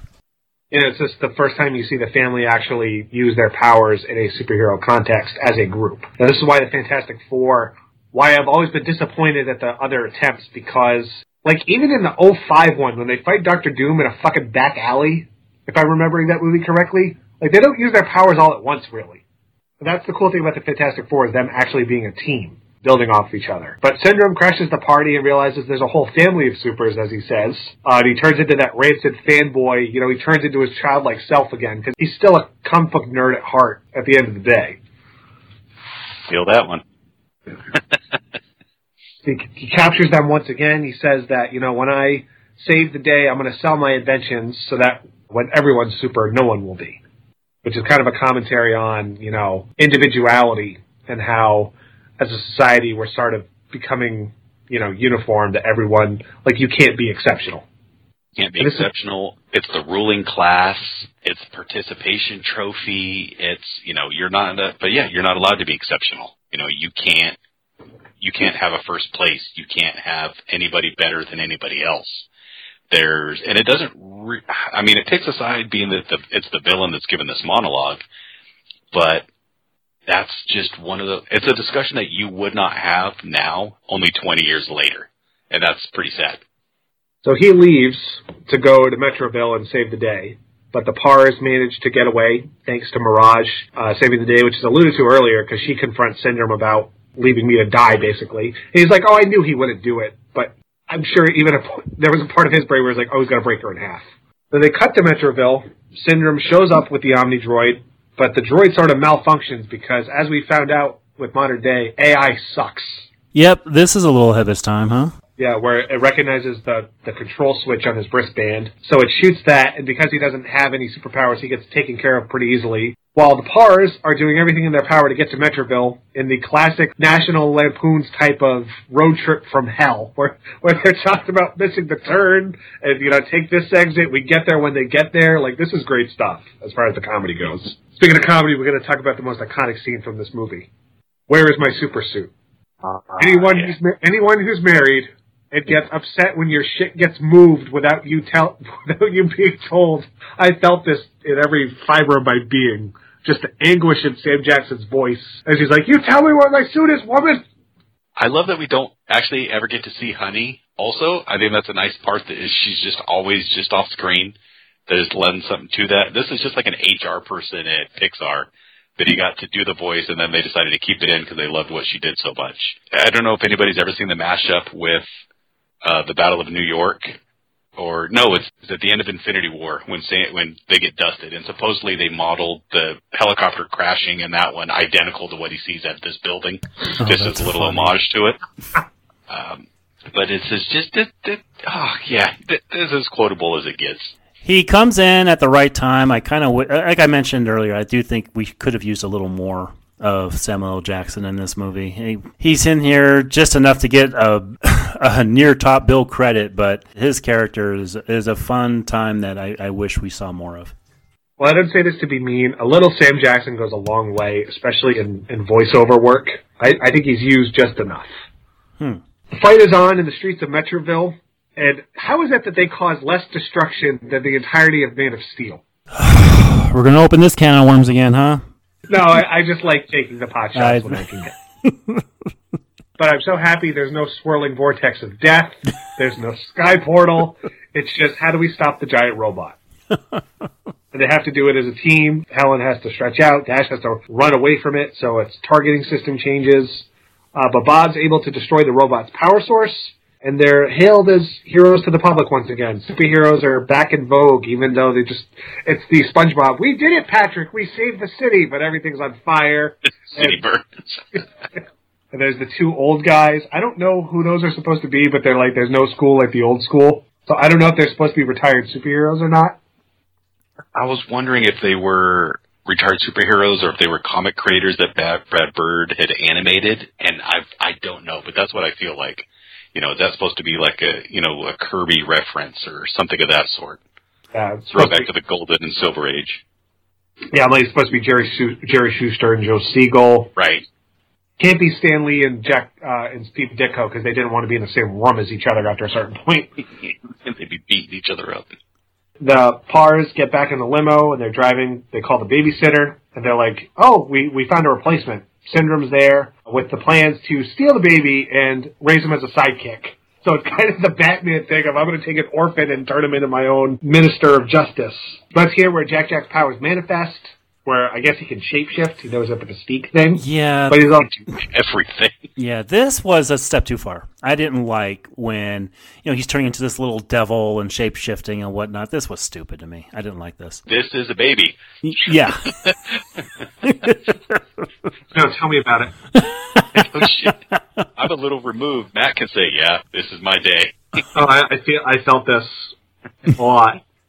But like the baby can change its like matter composition, I guess, because he can make himself lead. yeah, it's stupid. Yeah, Yeah. yeah. It's one of those powers where it's it's very loosely defined. Like everyone else, Bob's super strong. She can stretch, invisibility, super speed. I, this is like getting into the the omega levels of X Men, where it's like, okay, what limits do you actually have? And I felt like they were just going to have Jack Jack be fire, and somebody went, "Okay, we've had fun. You are going to get us sued." No. Yeah, like they're like Jack, Jack, Johnny. Like it's pretty close. Yeah. But Jack manages to escape, and Syndrome is sucked into the plane engine, re- Oh. reiterating his line of "No gates." In a kids movie, he is sucked into a jet turbine. Eh, we saw it in Raiders of the Lost Ark. We can see it here. Maybe we saw it in Die Another Day. Die another day too. Yep. And we'll see it in Game Night, which is the first time they show the graphic nature of what happens. If, if you've not seen that movie, it's it's so fucking funny when that guy gets sucked into the engine. like, because it caught me so off guard. But yeah, like Pixar, they didn't really kill off their villains. They got arrested, or or in the case of Sid, they probably went to a psych ward, which is probably worse. Pretty definitive that you know, the way this goes. And I love this little, you know, that Elastigirl turns herself into a parachute and it's like, oh, look at me, look at me. And the whole time the plane's exploding and, you know, fire and debris is raining down. Ah. Yeah, you're like, I hope there's no people on that plane. or at least very few. So, status quo seems to be restored where superheroes are now allowed to be public again. But, much like the Batman Begins proved, when the superheroes come back, the supervillains also come out of the woodwork, where one literally rises from the ground at Dash's track meet, named the Underminer for your obligatory John Ratzenberger yeah, cameo yeah, I hated every Pixar too. movie. Yeah, this was stupid. Like I was not expecting another No. scene after the conclusion of the end of the last act. We did not need another tease for a, a future movie. It, was- it just seemed like an obligatory way to put John Ratzenberger here. I get it. He's a Pixar mainstay. From what I understand, Brad Bird was against it for so long, but he wanted to add this scene and he thought, well, what the hell? Might as well bring Ratzenberger in to do this. It's a fun little scene, I guess, but it was just a step too far. This is, is the, it's the Fantastic Four number one reference. Yep. Mm-hmm. Because their villain and everything for the first one was the Mole Man. And that's exactly what this guy is right here. As if we didn't need another. As if we needed another fucking Fantastic Four reference. They're already getting sued. Yeah, the the un, I love that name, the Underminer. It's like they're undermining undermining Fox, saying it's Yeah, like, but I like I'm not touching you, I'm not touching you. But I don't think this was specifically set up for for sequel bait. I think this was we're going to show that the family and the world has changed and we're accepting superheroes because other than Toy Story, we weren't doing sequels for Pixar. They did, they weren't doing it. They weren't that company. God, I wish they were still not that company. Not to tease next week, I just mean in general. But it's at that point Pixar was one and done. They were telling original stories. So I just think this was a way that they were going to cap it that hey, we're a family and we're a superhero family. And the, and yeah, and they're still putting the mask on. They're still trying to hide their identity, I guess, in a way. But again, just a step too far. Well, this has the thing of just because you wear a domino mask, no one can figure out who you are. Yeah, exactly. Ever. At that point, just don't even wear a mask. Like, why go through the effort? Um, Wear the eye black. Nothing Yeah. but eye black. Uh, but I love that. I love this because it's the like a lot of comic books would end on a note like this, where it's like, all right, on to the next thing. Um, it's sort of paying tribute to the serialized nature of this genre. But that that's the last scene. You know, they put on their masks. He he does the Superman thing of ripping his shirt open. You see the logo, and credits begin to roll on The Incredibles. Long-winded discussion, but for a movie that's celebrating 20 years, I think it was worth to have that conversation. Garrett, does absence make the heart grow fonder after all these years? On a scale of 1 to 10, what do you rate The Incredibles? Wow, you're going to me first, huh? Get the negativity out of the way.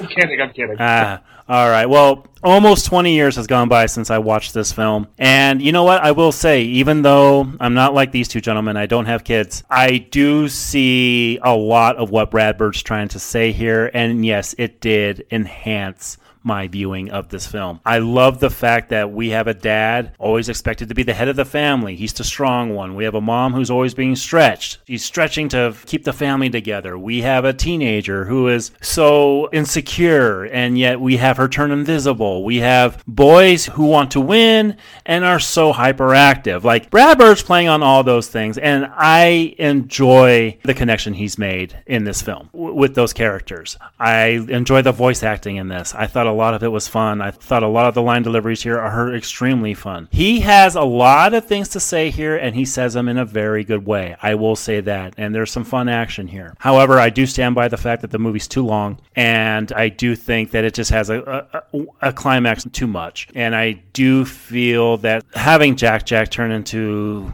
the devil at the end was just dumb. However, it is a much better film than I gave it credit for. Absence does make the heart grow fonder. I am giving this a solid 8 on 10. I don't think it is worth a lot of the praise that it gets, but it is a very enjoyable time. So, yes, 8 out of 10 for me on The Credibles. All right, 8 on 10 for our resident pessimist, but it looks like uh, his perspective changed a bit. Adam, what say you?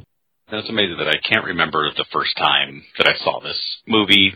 But I can remember the feeling that I got the first time that I saw it, and that was pretty much amazement. I think what Brad Bird did in the writing and directing of this was tell a story that respected decades of comics, obviously, superheroes, obviously, but also weaved in, as we've talked about, spy genre, Bond, so many other things.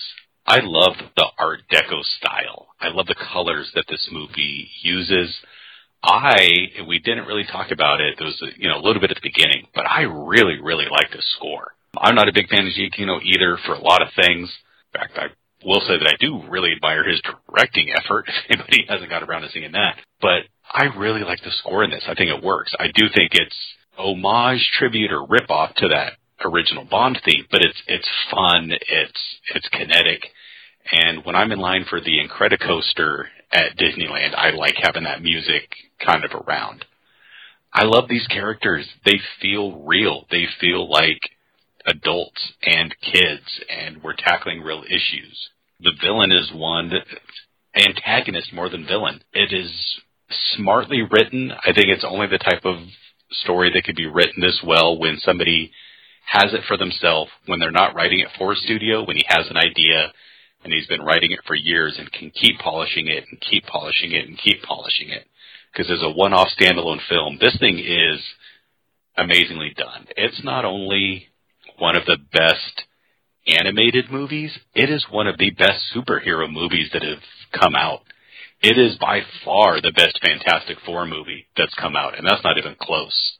It's one of the, and this is a Fantastic Four movie as far as I'm concerned. I've always said that, and I hold to it here but I think it's one of the best superhero movies if you look at it on its own merit. The voice acting is superb across the board. And other than a few little moments of animation, this thing is gorgeous to look at because of the style that they've chosen to use. I like Brad Bird as a director though, you know, so I'm, I'm a little biased. I still haven't seen, and it's because I've heard so much of it and I keep getting told I need to watch it. And when people do that, I won't, but I'll get around to watching Iron Giant someday. But even something like Tomorrowland, I love the it. I love the ideas and the thoughts that he brings into his scripts because I think they're I think they're insightful and I think they say something about the world and I think this does as well. It's not perfect, but it is damn close to it. This is an easy 9 on 10. It's amazing that 20 years later, I can still feel amazed when I sit down to watch this movie. The Incredicoaster? Yeah, they took California Screaming at DCA and they rethemed it to the Incredicoaster. Was DCA a different park from Disneyland? You have Disneyland, then you have Disney California Adventure, which is right across the promenade. You you walk to one another. Okay. Because in Florida, there's, there's, four parks. That's why. Yeah, it's it's not spread out like Florida. You literally walk from one into the other park. Hmm. Well, speaking of walking, Garrett, I feel like that's what we should do since he said he likes Tomorrowland. Me and Adam have had this discussion privately too. we, have we, we've we've had this argument privately. All right. Well, speaking of privacy, I'm not going to be very. I'm not going to have to put on a secret identity to say that I really like this movie. To the extent I do, may surprise both of you. I think this is on my top five superhero movie list. If you twisted my arm and forced me to pick one, five, I should say. And quite frankly, it's gotten better as I've gotten older. Like there's there's more of an appreciation I have for what it's saying as I've gotten older and started my own family and done all those types of things. But as a superhero movie, as a tribute, as a parody, as a representation of the best of what the genre can do, I think it is incredible, to pardon the pun. Voice acting across the board is great. Like, this is not, a lot of these movies, as great as they are with Pixar, maybe there's one voice I don't particularly care for, or I feel stands out as a detraction. Here, I don't feel that. I think everyone is uniformly excellent. The action is great. I think part of the reason why a sequel was demanded as long as it was is because these characters are so well defined and their dynamics and their arcs are all given the pr- appropriate time of day. So as far as Pixar goes in their catalog, I'd put this right behind Toy Story 2 as, as my favorite Pixar movie. And I'm going to give it the same score I gave Toy Story 2. I'm giving this a 10. Wow. So that, that partially explains why I've been pushing to do this movie as long as I have in any capacity. Like I think it's that it's that special. Hmm. Man, I was not expecting that. I really Well- want to see the Goudreau family dressed up as the Incredibles for Halloween now. Oh, that'd be perfect. I don't know. I'm not going to the Elastigirl. I can tell you that. I'm not fitting that outfit. Yeah, Adam, he needs a girl first. Don't forget. yeah, or I get remarried to a woman, which no. chance. but speaking of the unexpected, we had to wait 14 years for a sequel, 14 years. Which is a lifetime for a lot of properties, especially nowadays. like, Especially for animation, Yeah. because your audience is your audience has grown up. Mm-hmm. Exactly. yeah, it's a whole new generation. But Brad Bird came back. You know, the voice actors came back. It was still a Pixar production. Were either of you guys really excited for when Incredibles 2 was... Obviously, the announcement was one thing, but when you saw the trailer and you realized, oh, it's actually being made, what were your thoughts? You know what? A lot of indifference because I thought this movie said everything it needed to say. That's what I'm feeling now. When the sequel was coming out, I'm like, oh boy, this is far too late. But now, as I get ready to watch it, I don't remember a thing about it. And I swear to God, I watched it, but there's nothing about it I remember. So what I feel going in now is, what else does Brad Bird have to say about the superhero genre that he hasn't said yet? Now, we do have 14 years of Marvel behind us. We have a whole bunch of years of Marvel behind us by the time he gets to the movie. 10 years of Marvel, uh, to be precise. So maybe he has things to say about that. So I'm going in a little indifferent, boys. I gotta say, what else does Brad Bird have to say about this genre that he hasn't said already? So the point that this was coming out, did I want this movie for 14 years? Absolutely. Was I excited when this movie came out? You know what? Cars 3, Finding Dory, The Good Dinosaur, Monsters University, Toy Story 3 are the reasons that I wasn't.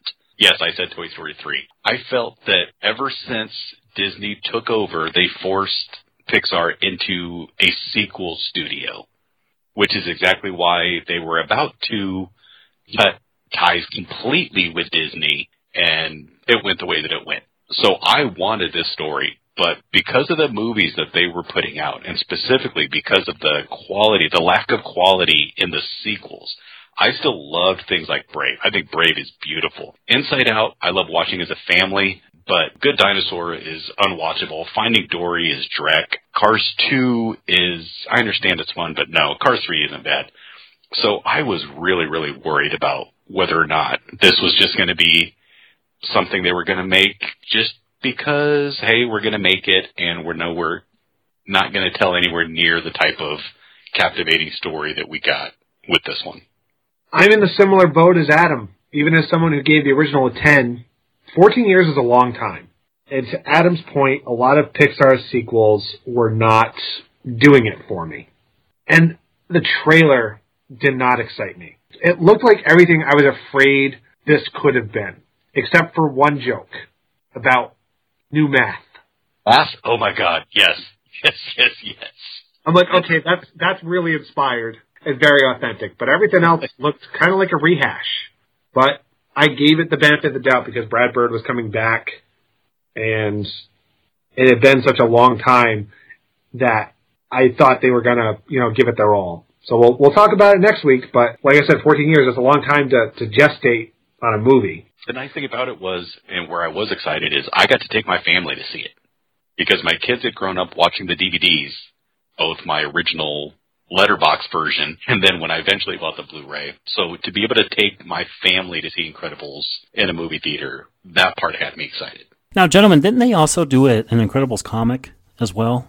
Oh, they've done a couple. Yeah, they have. Interesting. Mm-hmm. Yeah, they'll they'll tell stories in that universe, which is amazing because they're put out by Dark Horse. Oh wow! And did they also do like mini stories like they did with Toy Story for a while, or did they just Like live on this movie and until the sequel came out? They've done little short movies and stuff. They've done a lot with Jack Jack. Okay. But yeah, they got little shorts out there as well. Not nearly as much as they did with Cars Mm. uh, and some of the monster stuff. But yeah, there's some incredible shorts out there. Know, I'm trying to think who did the initial run. Was it Brian Michael Bendis or Straczynski? I think it was one of those guys. I think so, yeah. Because I want to say I, I haven't read them, but no, it was Mark Waid. Person in non grata now. Yeah, but Mark Waid wrote some of the best Fantastic Four comics, so Yeah, yeah. It, it made sense to get him. But I, I I never actually sought them out and read them. But that kind of spurns me to go look again. But until next week, when we talk about The Incredibles two, Honey, where's my podcast? Thank you, gentlemen.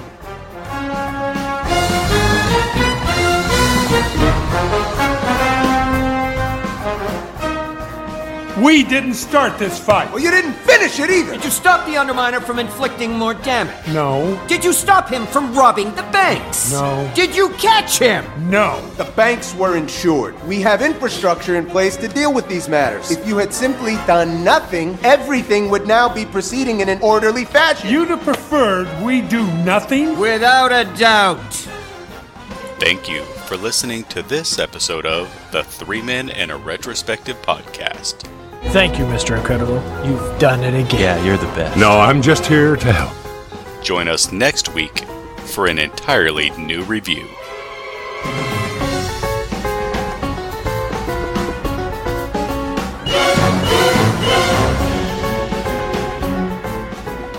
I'm taking in information, I'm processing. And if you enjoyed this review, please head on over to www.percolatedmedia.net or search your podcast platform of choice to access the Percolated Media archives and hear our reviews of franchises such as Star Wars, Indiana Jones, Pirates of the Caribbean, Top Gun, the Batman DC films, Superman, and so many more. We appreciate what you did in the old days, but those days are over.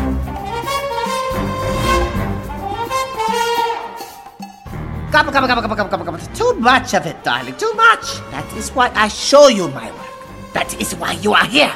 And if you would be so kind, please take a moment and give us a positive review and rating on your podcast platform of choice. I am your number one fan! It truly helps others find and discover our podcasts.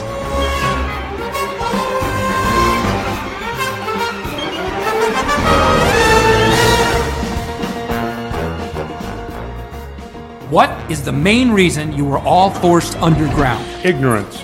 Perception. The Three Men and a Retrospective podcast is produced by Garrett, Matt, Adam, and Nathan. That was incredible. I I mean, no pun intended. Sorry, Ed.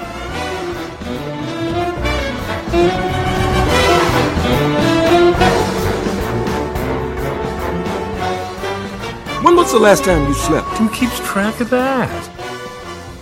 The Three Men and a Retrospective podcast is edited by Garrett.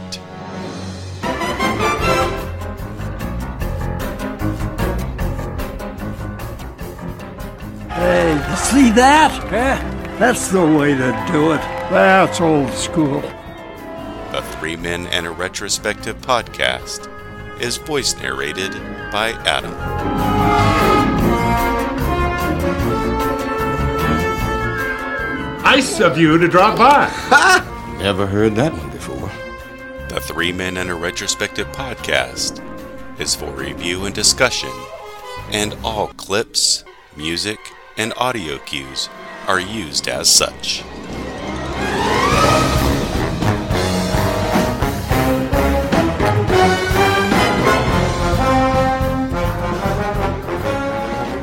No matter how many times you save the world, it always manages to get back in jeopardy again. I mean, sometimes I just want it to stay saved, you know, for a little bit. I feel like the maid. I just cleaned up this mess. Can we keep it clean?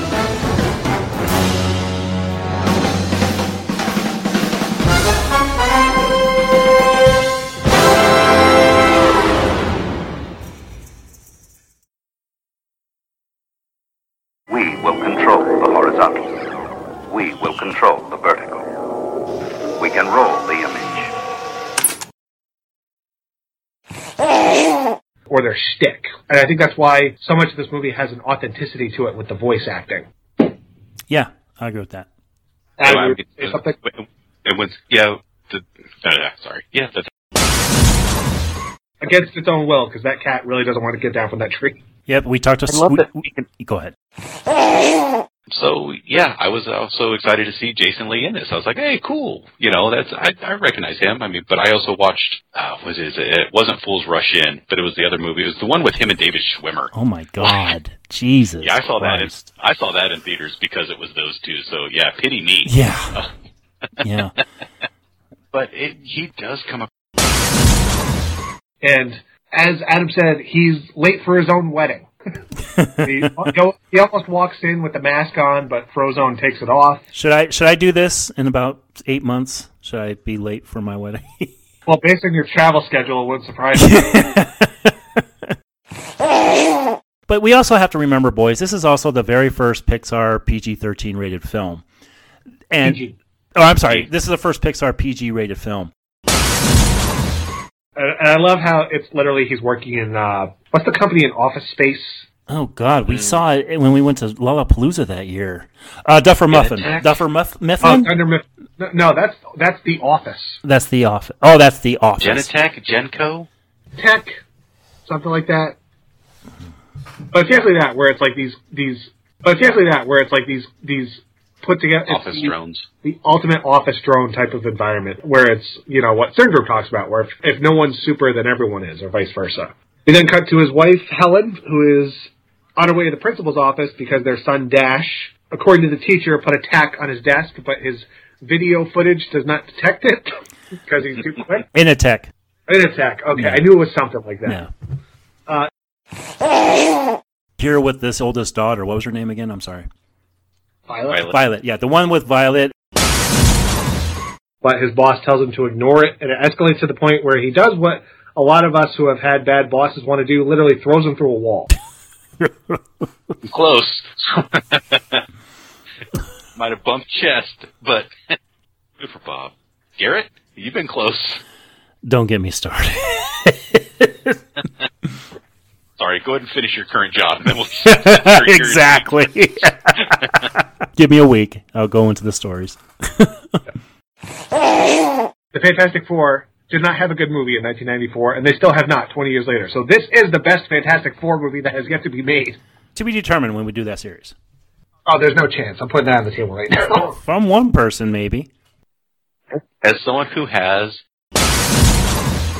We haven't talked about it yet, but there's you know there's a, a lot of scenes in True Lies that really, as good as that movie is at times, there are times when that movie can be really cut down because we go into infidelity things and things that you know have really no business being in that story until the the real action hits. Here we are playing with the idea of infidelity.